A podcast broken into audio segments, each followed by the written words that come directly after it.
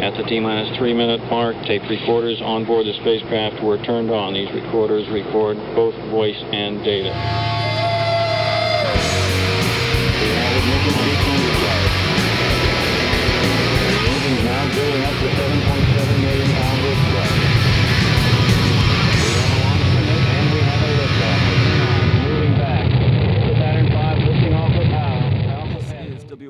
WOMMLP operating out of Burlington, Vermont. 105.9 The Radiator is once again at the Rocket Shop. I'm your host, Tom Proctor.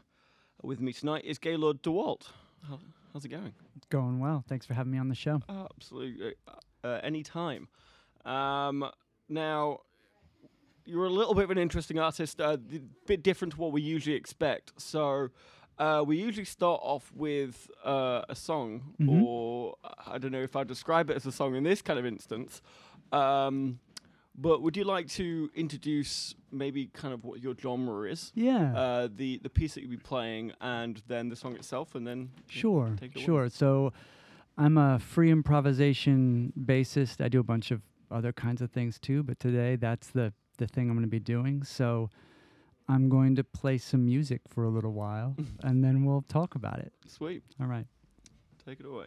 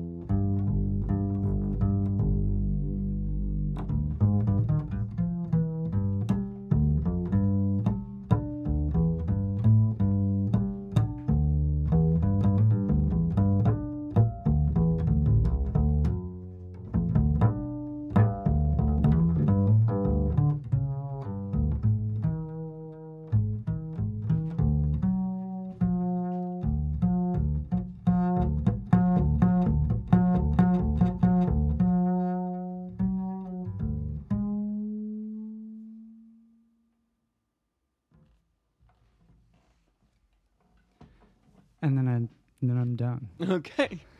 All right. Uh, yeah. So as I said, very different. Uh, your genre is incredibly difficult to pin down. Um, so how do you describe yourself to others? Yeah, so that's a that's a good question. I usually just say that I play music and it's improvised. If I'm talking to other um, super music nerds, I'll be like, "Well, it's free improvisation and non-idiomatic in the same vein as Derek Bailey in the '60s or whatever." And um, people have been making this music, this kind of music, for a long time. Um, but generally, just say I play music and I, I make it up as I go. Right? Mm. That's like this the simplest way to think of it is I start with the instrument and I think about some directions maybe or or contrasts that I want to work with Mm.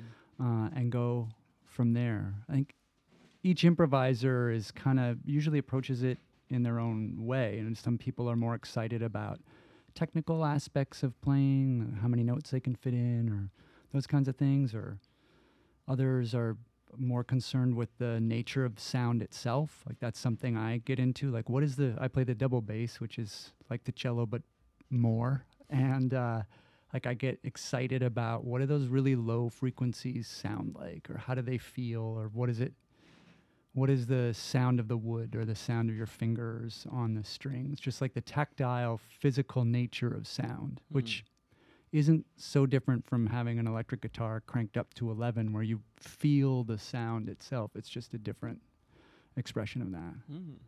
Um, and so you say it's improvisational. Uh, the two of the genres that kind of come to mind when you say that uh, is jam mm-hmm and jazz. mm-hmm Uh, jazz being, you know, kind of the, the basis of the rest of the music we have these days.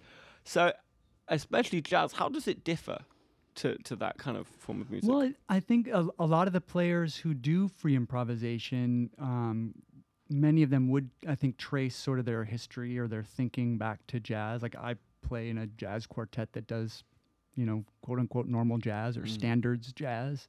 Um, the difference might be like in a like say you're playing uh, Coltrane songs or something like a, a standard jazz band is is essentially a cover band, right? Instead of covering the Grateful Dead, you're covering Miles Davis and John Coltrane or Charlie Parker or any of these other fantastic musicians. Um, and there are structures in place for those songs. So the, you know if you're going to play my favorite things, it it has a specific set of chords and melodies, and that's what makes it what it is. And there's moments within those structures where you can make it up as you go. Um, and though even within, there's some limits perhaps on that, and people argue about this all the time. But i i there's like a structure, and you play this the melody, and then you make it up as you go for a little while, and then you play the melody, and that would be a, the normal format for a like a jazz thing. If you go down to the Deli 126 on Friday, you can hear me and my you know quartet do that. Um, whereas free improvisation, the free part of it, uh, it comes from there isn't. We don't start with a set of chord changes or a known melody. Uh, we start from silence, and we we play from there and make it up as we go, and maybe we return to things, or maybe we just continually push forward through something. Um, but it doesn't have this. It doesn't have a structure to it in the way that um, a traditional, you know, jazz uh, arrangement might. Hmm. And for you, do you class this uh, because it's a non-traditional song? Um, do you class it as it's like pure art? Is it is it just sonic art like you would you would find in a contemporary art museum? Uh, do you do you class this as music? Is this a Venn diagram of several Right. different Yeah. things? I think it, yeah, probably a Venn. I haven't really thought of it that way, but like a Venn diagram probably would would work out to some degree. It's obviously music, and I've got a very broad you know definition for music is like uh, sound that human beings organize Mm. qualifies as music. So while you're uh, jackhammering on the street, if you're the jackhammerist and you're doing that and organizing the sounds, then you're the jackhammerist Uh, um, uh, you know, so there, uh, it's definitely music. Um, we're definitely organizing the sounds and making decisions about about them and how we feel about the sound and that kind of thing. Um, although when you mention uh, you know, contemporary art, sometimes I I will describe the genre as like, oh yeah, it's like uh, you know contemporary art but for sound mm. you know and within the like these sort of uh, edge case you know musics where you have you know maybe free improvisation or contemporary composition and stuff written by living composers that may or may not be you know quote unquote classical but uh, you know it's living composers um, and then experimental music kind of those three sort of trying you know triangle of sounds out there. Um,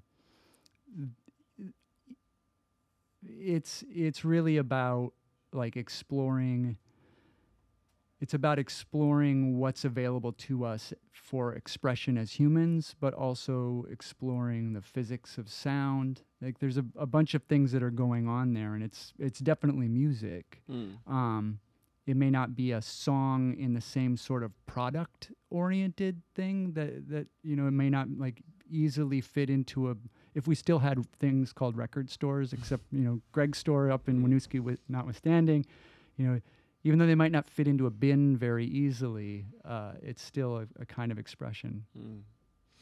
And what are you trying to? And I'm sure this changes from piece to piece, but what is it that you broadly try and invoke when uh, someone comes and listens to you play?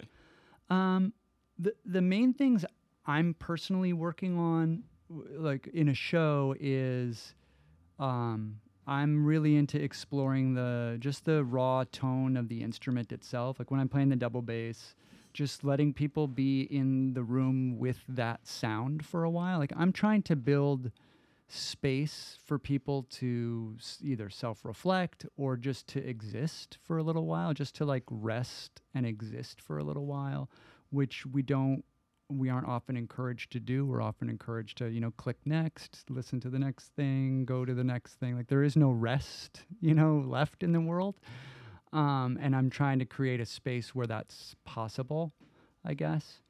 Um, and using music as the sort of device for that for that exploration. Um, yeah, that's I guess that's what I would say about that. No, I like that. Um, well, I, I feel that maybe we should pause and take a rest and have a listen now. Sure thing.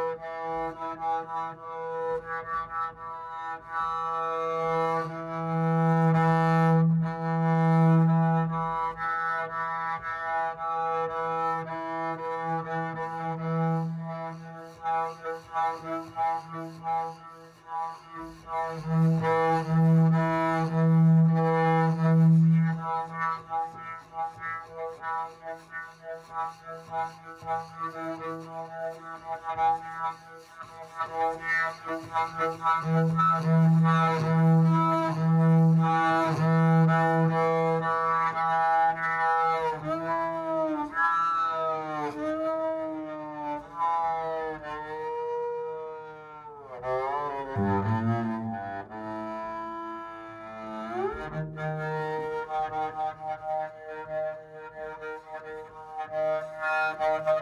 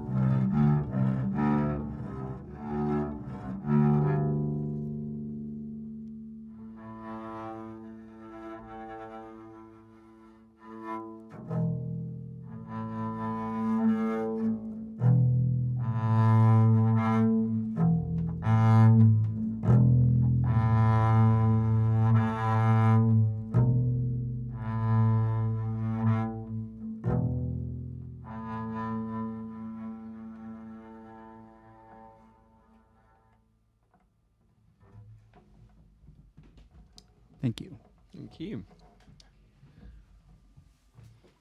So I was doing a little bit of reading online um, from your website, and um, you're, you're gracious enough to bring this beautiful double bass in with you tonight. And you did mention on on that site that this this double bass is your foundation for the songs that you do create. And uh, I don't know how many are fully improvised when you do record them. I'm sure there's probably a little bit more.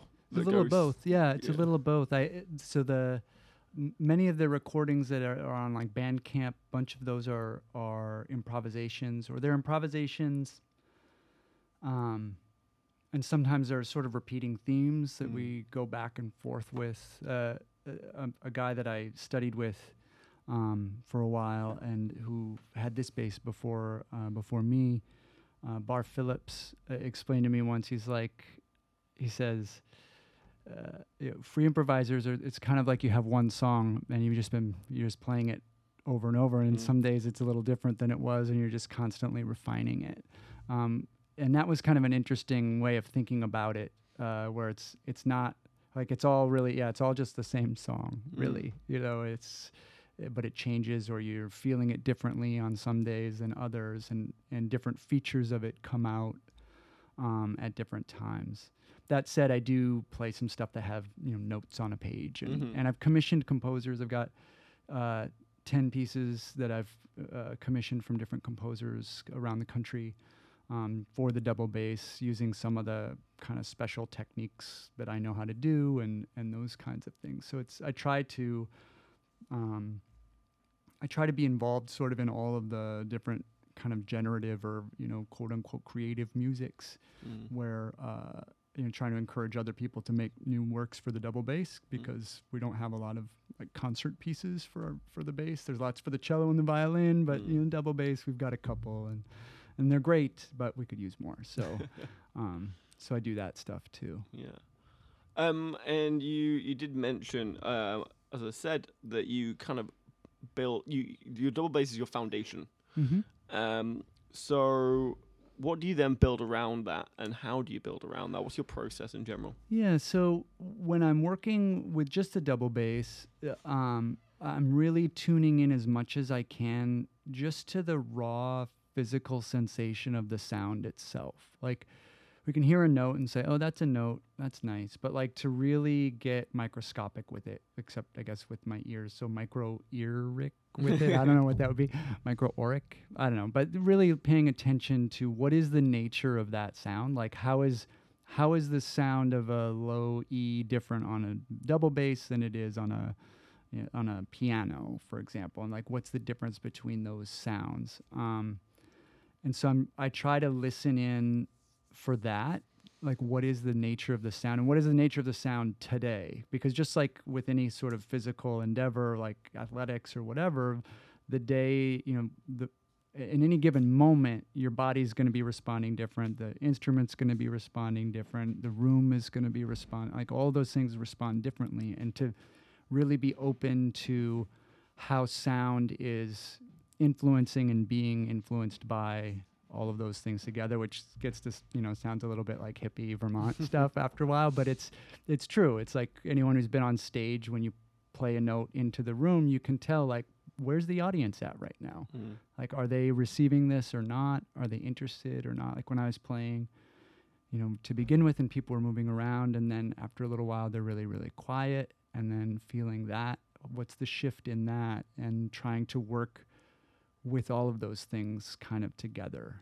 Um, it's it's really about paying attention as much as possible to everything that's happening, both within my control on the instrument, but also in the room itself.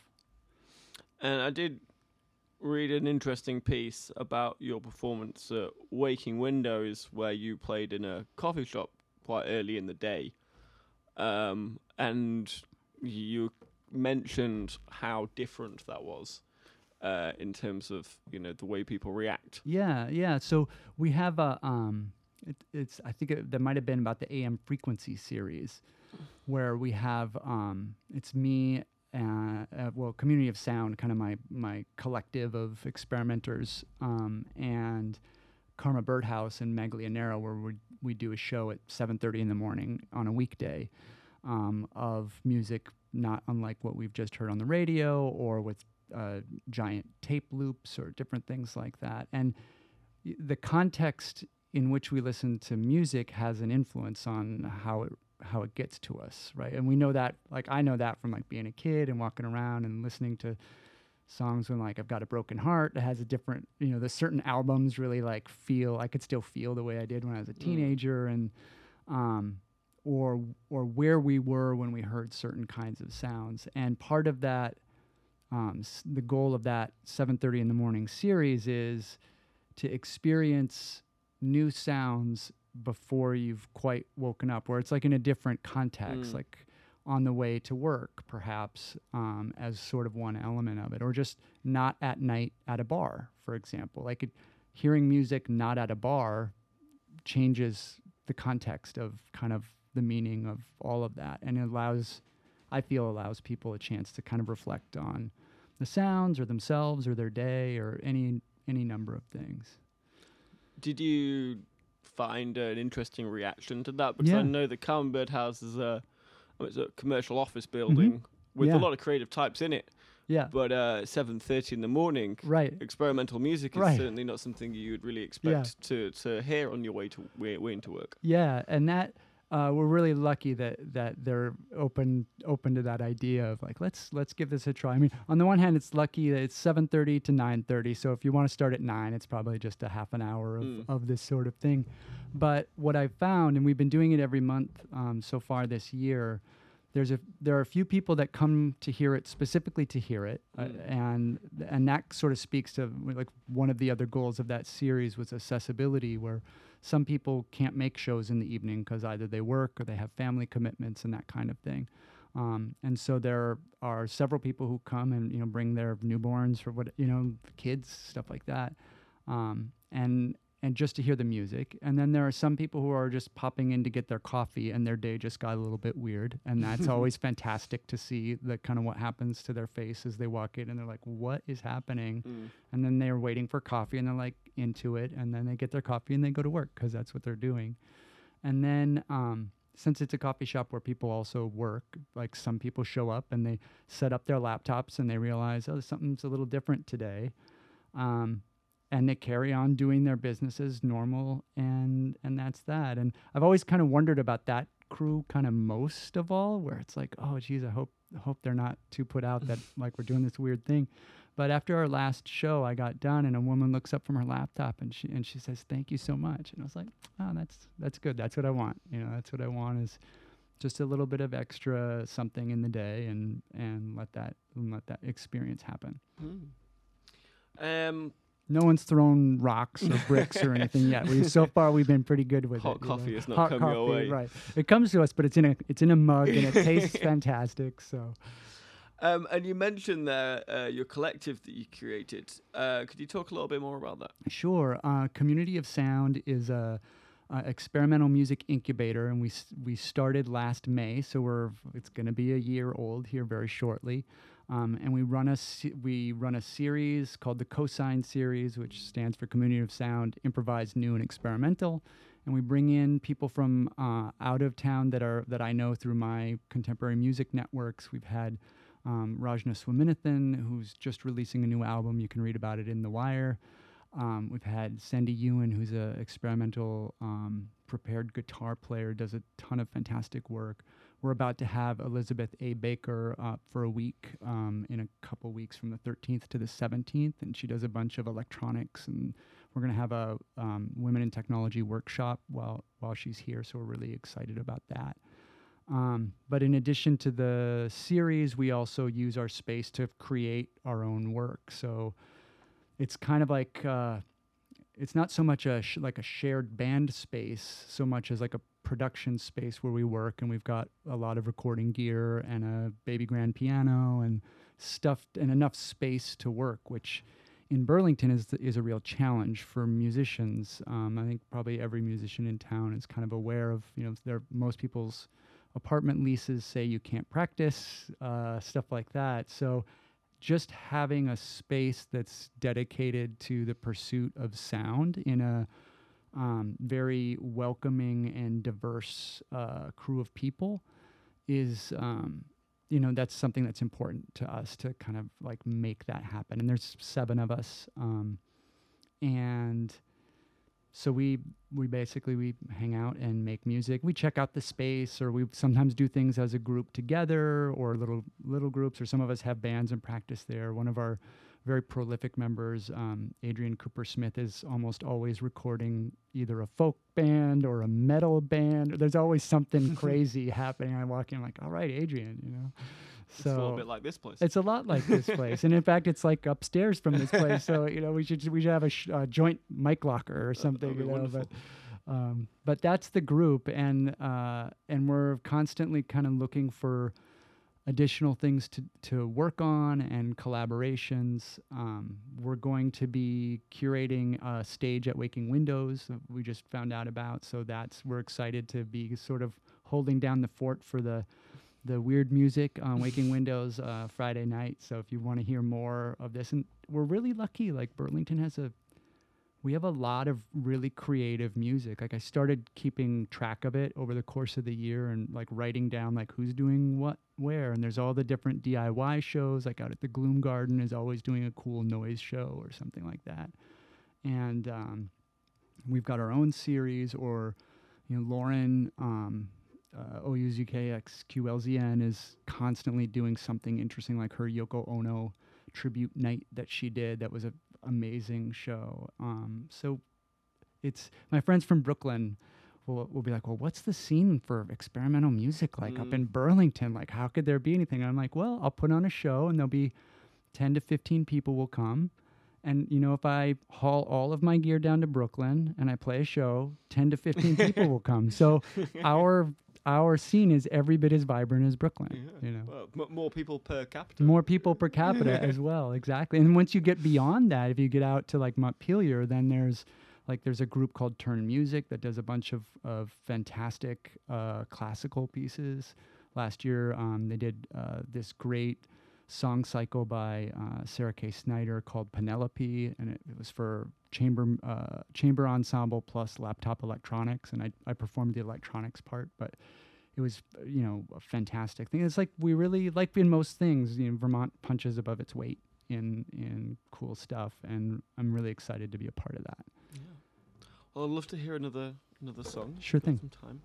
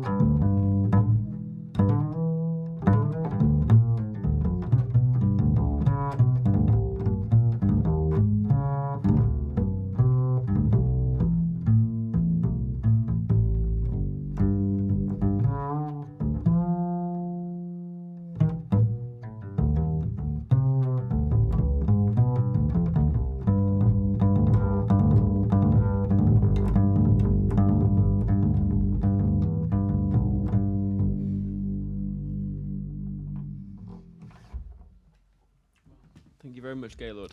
Thanks for having me. Well, that was wonderful. Um, before you go, is there anything you'd like to plug? Any any events you got on? Oh man, there's a bunch. Um, well, I guess go to Gahlord DeWald, G A H L O R D, D E W A L D dot com.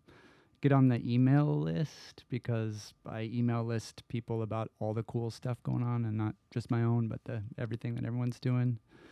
Upcoming most uh, immediately on Sunday uh, at 2:30 p.m. at uh, the Community Sound Space, which is just upstairs from here at Fort Howard. Uh, there is a ambient electroacoustic uh, trio of modular synth, uh, keyboard and laptop electronics, and saxophone that's playing as part of our cosine series. And then that uh, you know, April 13th to 17th when we have Elizabeth A. Baker in in town, especially uh, that Sunday we're going to do the Women in Technology or Women in Technology workshop. So if anybody who's female or female identifying wants to do a class of music technology stuff and not have a bunch of bros there, that's a great time to do it. Um, for those of us who are not women, she's going to do one on Monday for everybody, for women and not women. So no one's left out. We're just going to have a special class for for women. Um, so those are those are things I would really encourage people to check out. Oh, wicked. Well, once again, thank you for coming on. Yeah, thank you. Do appreciate it. Um, coming up next, we've got Homebrew. Um, we'll be right back.